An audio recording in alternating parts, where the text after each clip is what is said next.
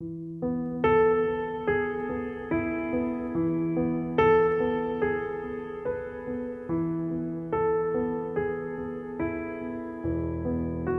Від 3 до 13 вересня у Римі відбувався черговий щорічний синод єпископів Української греко-католицької церкви, який зібрав на спільні наради ієрархів з чотирьох континентів, де присутні структури цієї церкви. Вони з'їхалися, щоб разом обговорити те, що повинна робити церква для того, щоб допомагати зцілювати рани, завдані війною.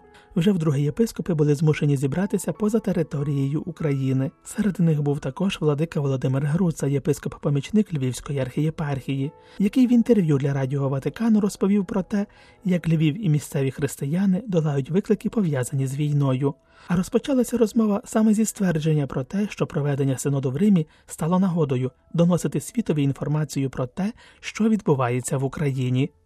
Ми маємо можливість платформу зустрічей, тому що ми про себе повинні говорити. Бо я навіть нараз дивуюся, думаю, що для всіх це є також самозрозуміло, так як для нас, але виглядає, що ні. По-перше, не є самозрозуміло. По-друге, люди забувають про це. По-третє, також тема України тут на заході зникає сторінок газет, тому люди якось і не є до кінця поінформовані, і ми маємо великий шанс і можливість доносити наш голос до світової спільноти. В Україні є території, які кожного дня зазнають обстрілів. Е, хтось може подумати, що Львів далеко від війни, але мабуть, ви з цим не погодитеся. Як е, Львів сьогодні, після півтора року війни, е, реалізує своє покликання?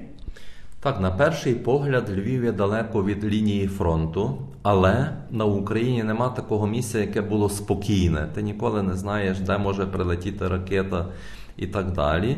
І у Львові також кровоточать рани, тому що ми є один народ. Приїжджають багато поранених, які відбувають своє лікування. Ну і численні похорони, на жаль, наших військових, де потрібно тим людям товаришувати. Знову ж таки, наш гарнізонний храм виконує важливу роль і капелани як такому, бо тут є одна річ людину достойно похоронити, що ми і стараємося робити.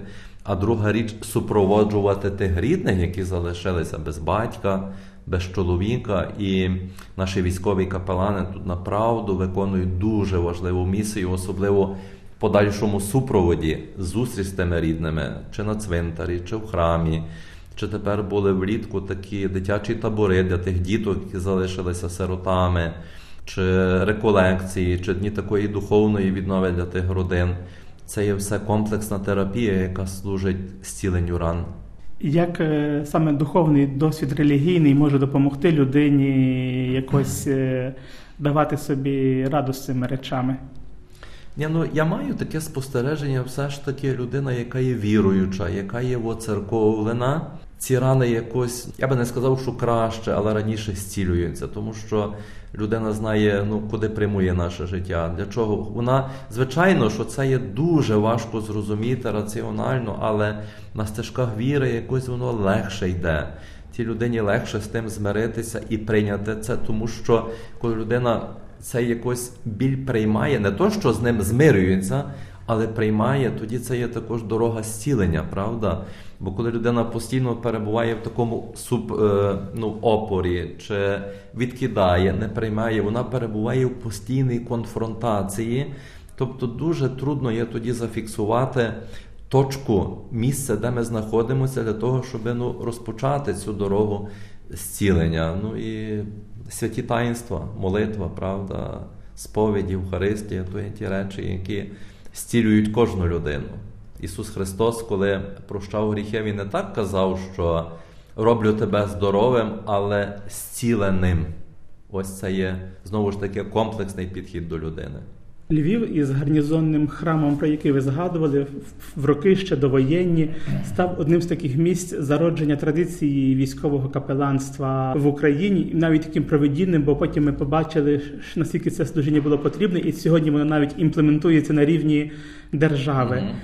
З якими викликами сьогодні зустрічаються ці капелани, змушені контактувати з військовими, які повертаються з жахливих умов? Ну, коли людина терпить, вона не потребує багато слів, вона потребує близькості. І ось таке основне завдання капеланів і душпастерів, священників, тобто наше спільне завдання є бути близько того людського болю. Чи то найдеться про похорон, там не треба багато слів. Там важливо, що ти прийшов, що ти є з ними, і що ти є один з них, що ти є їх навіть такий, ну. Бо для того, щоб бути військовим капеланом, тебе повинні прийняти. То не йдеться, що ти прийшов і приніс документ, декрет, призначення, що ти є військовим капеланом. Дуже важливо, щоб це також, як ми кажемо, зайшло туди, до тих людей, що вони тебе сприйняли, а вони тебе сприймуть тоді, коли ти є один з них, коли ти думаєш на їхньому рівні, але водночас вони хочуть в капелані бачити певного авторитета, той, який є з ними але який водночас готовий їм допомогти, готовий їх супроводжувати, правда? Ну бо так і свідчать наші капелани, вони йдуть з ними на велопрощі, на прогулянки, займаються спортом, тобто вони є в їхньому житті. Але тоді, коли військові бачать ту солідарність, вони відкривають своє серце перед ним, тому що вони розуміють, що то все ж таки є священик, що все ж таки є капелан, якого дуже і дуже потребують. Хоча я би тут не лише акцентував на військовому капеланстві, тому що капеланство має ширші масштаби.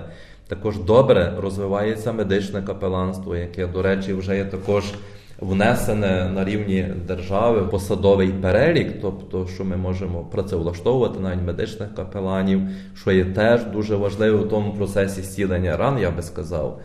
Ну, також капеланство опіка сиріт, що є теж дуже важливим, бо, на жаль, маємо сиріт, особливо через ті воєнні дії. Та проблематика буде ще поглиблюватися, щоб до них якось могти промовити.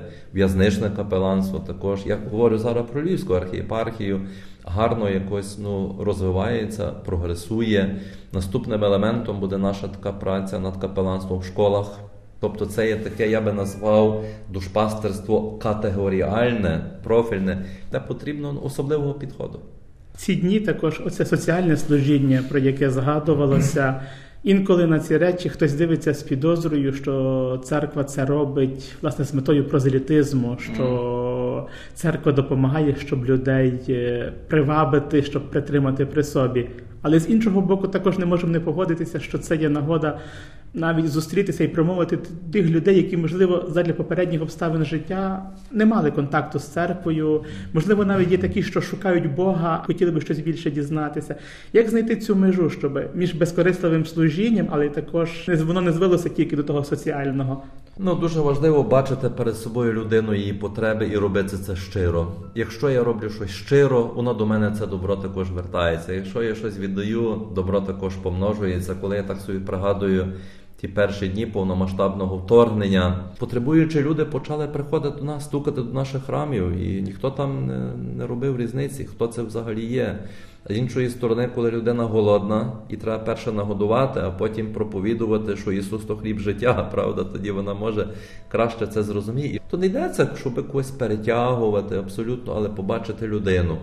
І ці потребуючі люди тоді бачать, хто їм допоміг також де вони можуть шукати надалі підтримки, і вони самі тоді приходять і якось ангажуються в соціальні групи допомоги. Ті, яким свого часу допомогли, кажуть, тепер можемо ми вже допомагати, тому що ми розуміємо тих людей. І там не йдеться також про конфесійність. Їх об'єднує тоді справа соціального служіння при тому чи іншому храмі.